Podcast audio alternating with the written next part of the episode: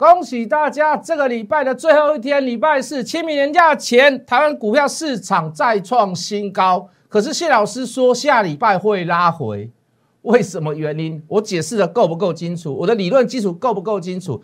都在今天的精彩的节目延伸下来。下个礼拜拉回要买哪一档股票？把节目看完。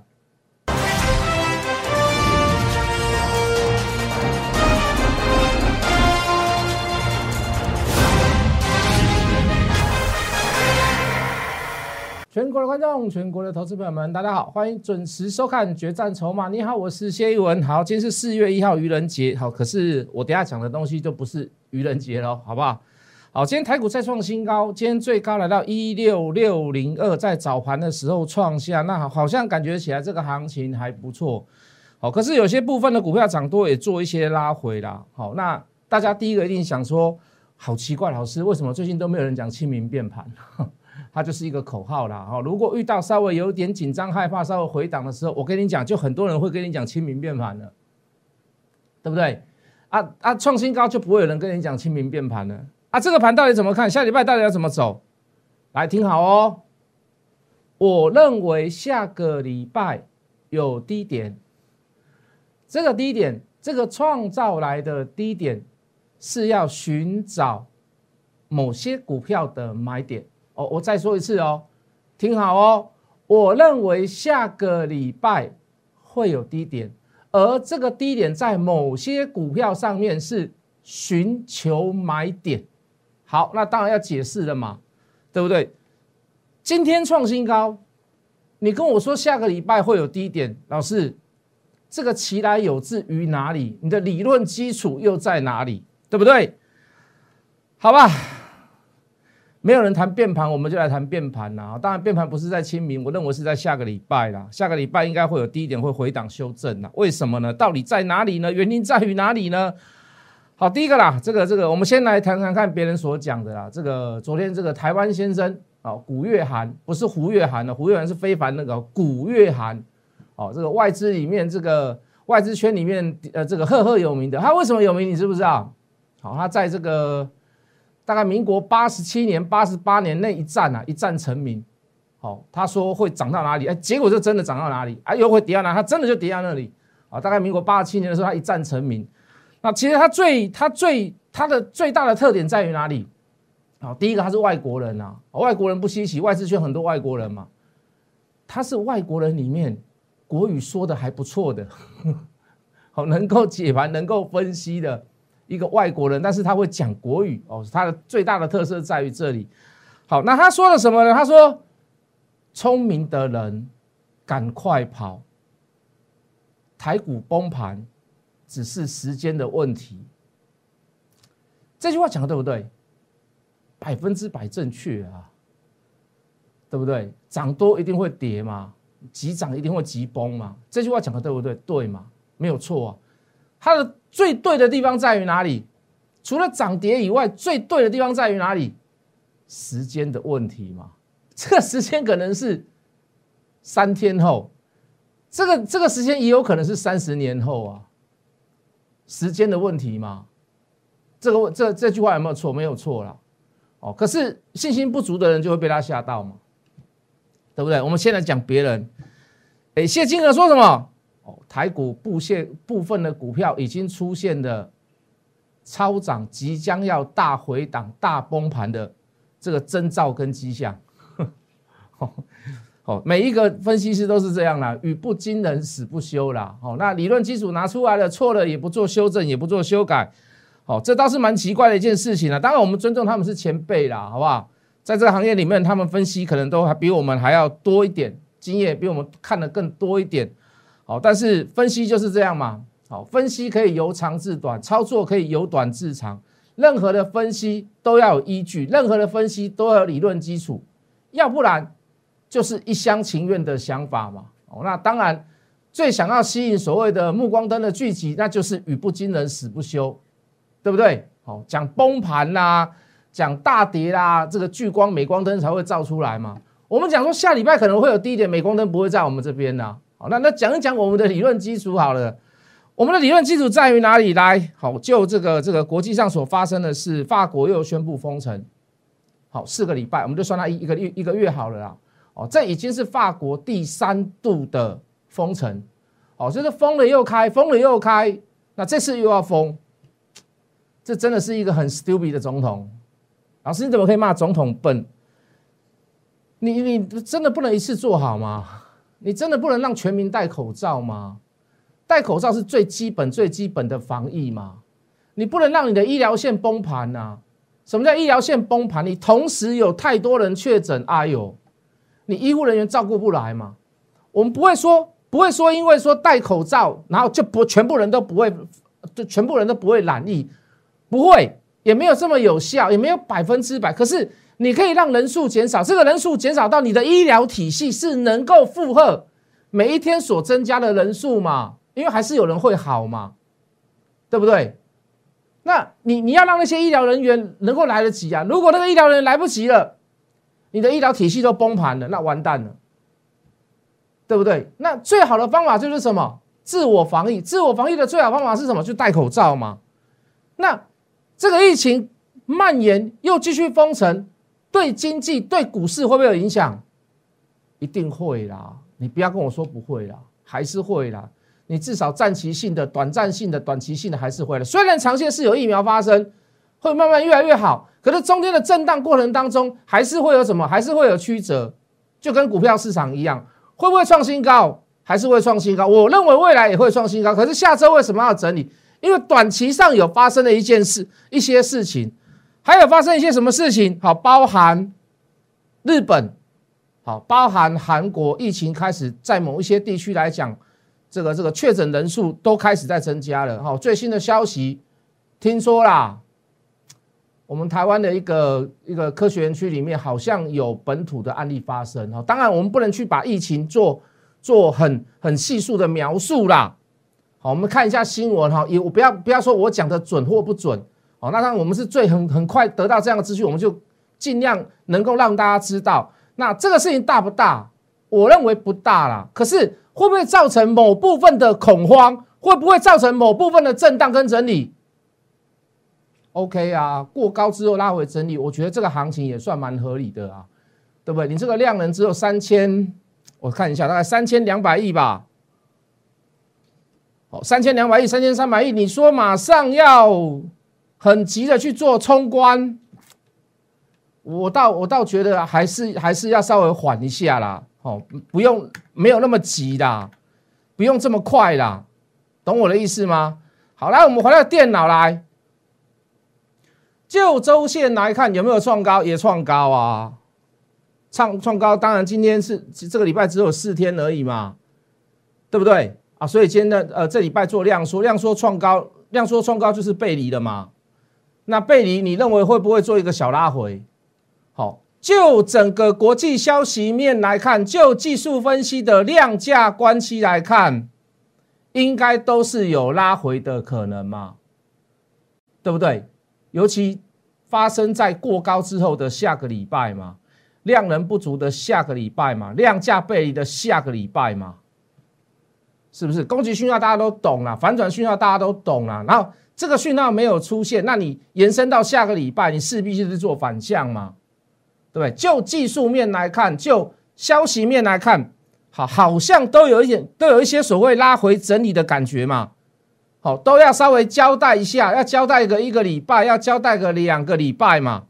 所以，我我跟各位讲，我说，就就这样的消息面来看，跟技术分析来看，下个礼拜拉回合不合理？很合理啦，很合理啦。好。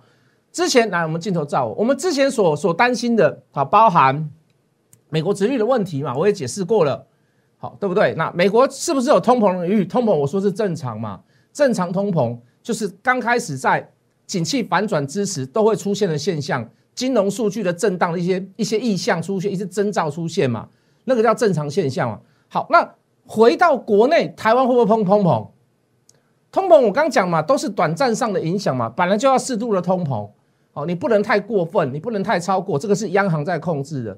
好，你的资金流，你的资金宽松紧缩，都会怎么样？都会在乎你的景气是否良好，都会在乎所谓的通膨的大跟小。通膨是一定会，但是大跟小、多跟少，让你的实质消费能力下降，这就是通膨。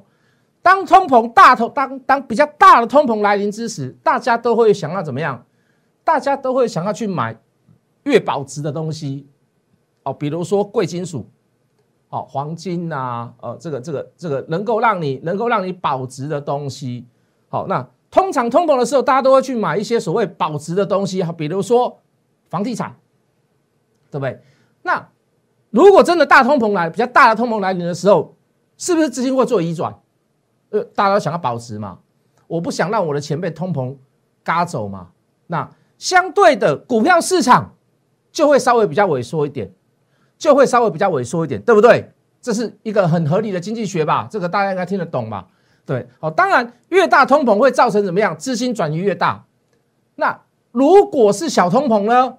那也会有部分保守的被动的钱跑去那里，就好像我们讲。美国殖利率一样，好升到一点六趴、一点七趴，就有人开始慢慢的跑过去，甚至有被动式的基金，他只求稳的，哎，这个钱可能就抽离台积电，可能就离开台湾了，他去买什么？他去买美国公债，这必然会有短暂性的、短期性的会有，对不对？如果是小通膨的话，还是会有这样的情况，可是钱过去的比较少。好了，问题来了，台湾会不会有通膨？我我们来看一下好不好？我像我我我不是什么。我不是什么金融学院的什么什么什么成员，哦啊，我也不是什么央行里面的什么关系人，我们就就事论事，会不会通膨？我们来看一下我们的船产类股好不好？就筹码上的分布，有没有人预设立场？有没有人先比我们还早知道，而事先去做这样子的布局？我们来看好不好？好，这个叫这个大家都认识啊，除了台泥以外，大家应该认识嘉泥吧？好，佳妮知不知道？哦，佳妮不是女孩子的名字哦。好，来来来来，哎，也出现买点，也出现大量，尤其在本周出现大量。为什么会出现大量？通常好啊，当然你说什么基本变变好了，营收成长了，订单呐，景气变好了，哎，景气变好也会通膨哦。因为你快速，你快速的需要所谓。短暂的时间之内，你需要原物料，原物料价格就会上涨，就会通膨。好，那水泥是不是原物料？水泥是不是原物料？是的哈，盖房子的最基础的东西嘛，对不对？石化啦、九桃啦、水泥啦，对不？一顶南马控嘛，对不？南马控水泥呢，一顶爱乌嘛，它就是一个基础原料。它为什么能够股价能够在这个礼拜大涨这么多？就是出现了通膨的疑虑嘛。好，这也是水泥股。哦，但是你跟我说它的全名是什么，我真的不知道。什么叫信大，我不知道哈。但是它是水泥股，好，也出现了这样的现象。它不是说只有本周哦，三个礼拜来都是如此哦，而且都在创进行新高。刚才那个嘉尼也是一样哦，这个信大一一零九也是这样哦。有没有这个征兆出现？好，这个叫做什么？这个叫做建筑业的基本原料哦，建筑业的原物料。我们再来看食品业的原物料。一二二五的福茂油，对油嘛，油你知道不？哦，沙拉油啊，食用油啦，哦，这个炸锅的油啦，炒菜的油啦，对不对？福茂油应该就这样，应该弄被鬼了哈。来来来来，也出现了三个礼拜的，也出现了三个礼拜的有人在抢购的现象，一路从三十四块、三十五块到现在五十二块多。这种股票都不太动的啦，你要让这种股票动吼，就是价格调涨，原物料价格调涨，要不然就是怎么样？要不然就是通膨。为什么？它毛利率不变之下，它把售价提高，售价提高就是代表怎么样？有点要开始通膨了嘛。你售价提高，你毛利率高，它自然它所获得的，呃，不是营收成长，也不是毛利率成长，是实质的收入会增加，因为它毛利率不变啊，我就是要赚十趴。那原物料进来多一趴，很抱歉，我反映在价格上面，可是我还是赚十趴。但是我的售价提高，我这个十趴就比原来的没有调整价格的那个十趴还要来的多。Understand？所以股价会上涨的原因在于哪里？在于这里嘛？懂我的意思吗？股价先动了嘛？那油是不是民生必需品？嗯水泥刚在涨了嘛，创新高，那都不会去动的。一二二五的福茂油也是民生必需品，那它价格它的股价也在涨，那会不会有一些所谓的通膨，有有人去抢它？哦，已经有人知道了，已经有人知道了，台湾也会通膨，哦，但是只是小部分通膨，少的通膨，对不对？好，再来，阵容卫星座。卫星纸小杯，还是迄咱细汉时咧，卡拉车打过，迄落迄落广播器的卫星纸小杯，来杯秀的卫星纸，不知道大家记不记得？拍谁这个老梗啊？哦，希望看节目都年轻人都都大家都没有听过。一九零四的阵容，阵容是做纸的嘛？纸是不是？纸是不是民生必需品？卫星纸嘛？好，大家只要想要通膨，第一个都会抢什么？都会抢卫生纸。很奇怪的是。很奇怪的是，台湾就是就这现象就很奇怪，只要想到没 K 给啊，什么物价要调涨啦，大家都跑去抢卫生纸，很奇怪。这么多年来都是这样子。好几个杯子新，我几个杯子调，对吧？啊，当然现在是有什么宅配啦，那这个也出现加码点，代表本个本周也在怎么样？本周也在做做加温，那当然了。哦，这个已经有市场上有人传出来了嘛？这个国际纸浆的价格上涨哦，当然也有什么什么那个什么长隆那个卡关呐，卡在苏伊士运河的关系也有哦，但是这都代表原物料上涨，这都代表建筑业原物料上涨，油的原物料上涨，基本民需、民生必需品的那个原物料上涨，都好像有点箭在弦上，势在必行，所以他们股价都开始先动，对不对？好，再来看轮胎的，对不对？泰丰、冷普的，哎，这么不咧行股票，这嘛是咧行。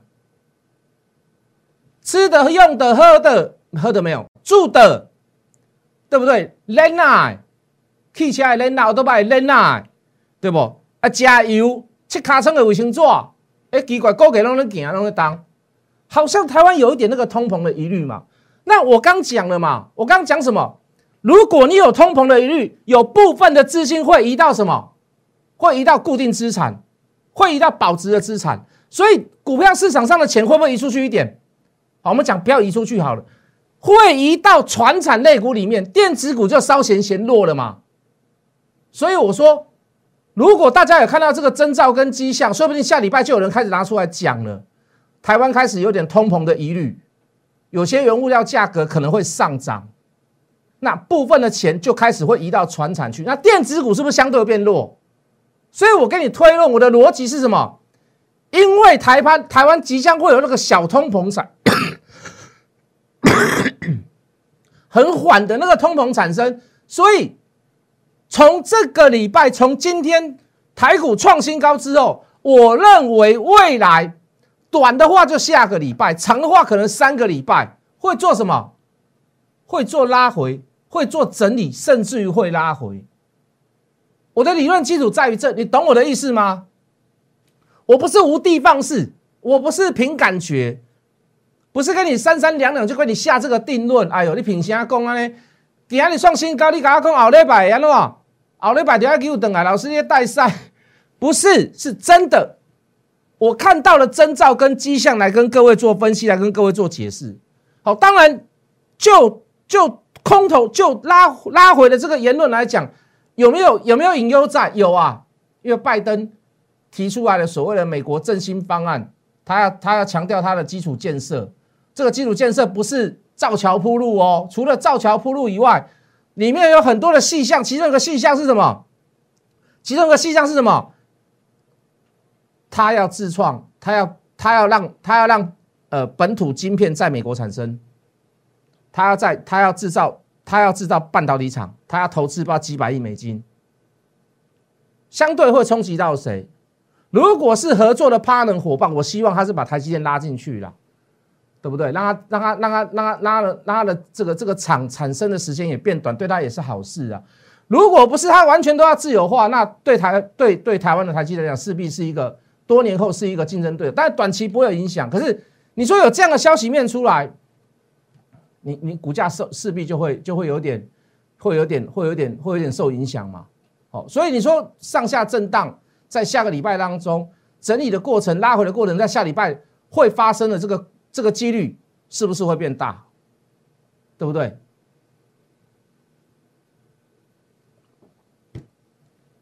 好，这是我的理论基础。我跟我跟那个古月涵，我跟谢金河没有勾串哦。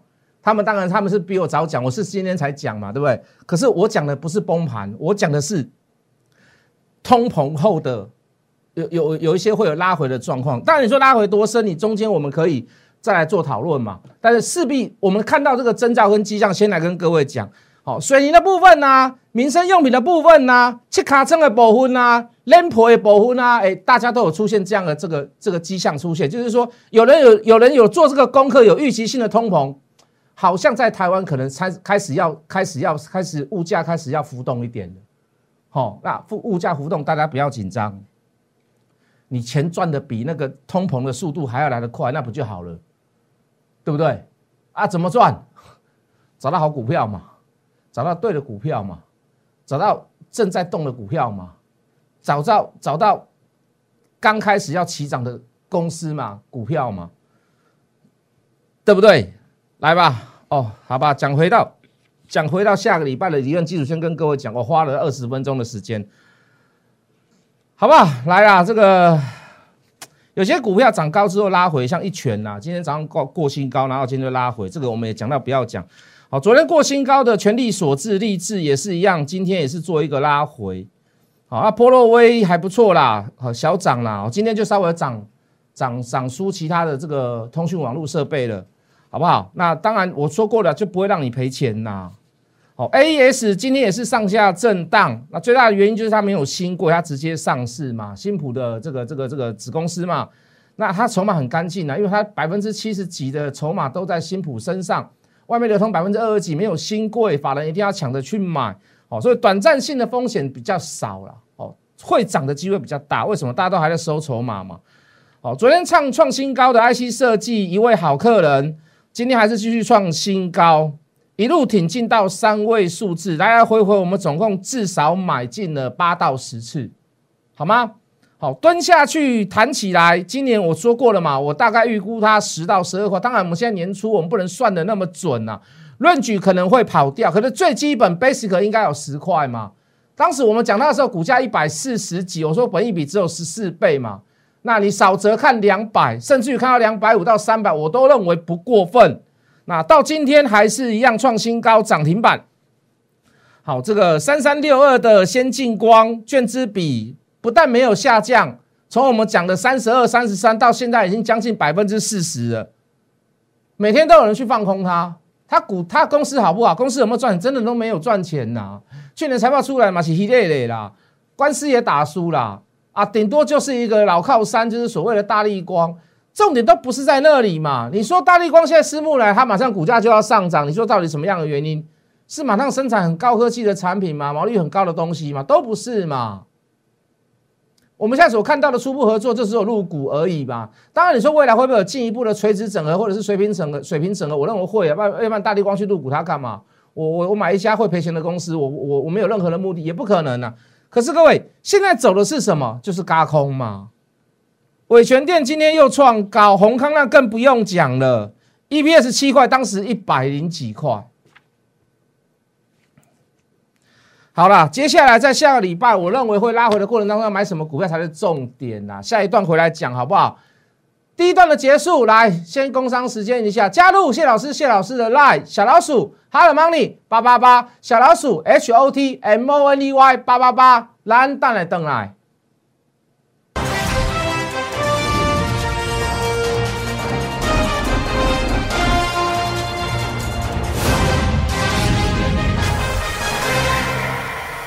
欢迎回来。刚讲通膨的问题，通膨的问题要找什么股票嘛？要找固定资产买嘛？固定资产对谁最有好处？叫做银建国。昨天介绍的这一档嘛，今天这档回档修正，对不对？为什么要去买它？股价不到四十块来，我们造电脑。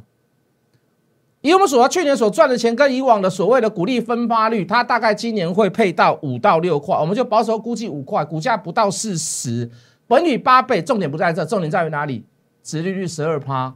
当有通膨发生的时候，这种股票就会很吃香嘛。不要把它视为长线，把它视为小波段、短线就好。打电话进来加入人来，就可以知道这一档股票。Hello Money 小老鼠，Hello Money 八八八，小老鼠 H O T M O N E Y 八八八，下礼拜见。立即拨打我们的专线零八零零六六八零八五零八零零六六八零八五摩尔证券投顾谢义文分析师。本公司经主管机关核准之营业执照字号一零九金管投顾新字第零三零号。新贵股票登录条件较上市贵股票宽松，且无每日涨跌幅限制。投资人应审慎评估是否适合投资。本公司与所推介分析之个别有价证券无不当之财务利益关系。本节目资料仅供参考，投资人应独立判断、审慎评估并自负投资风险。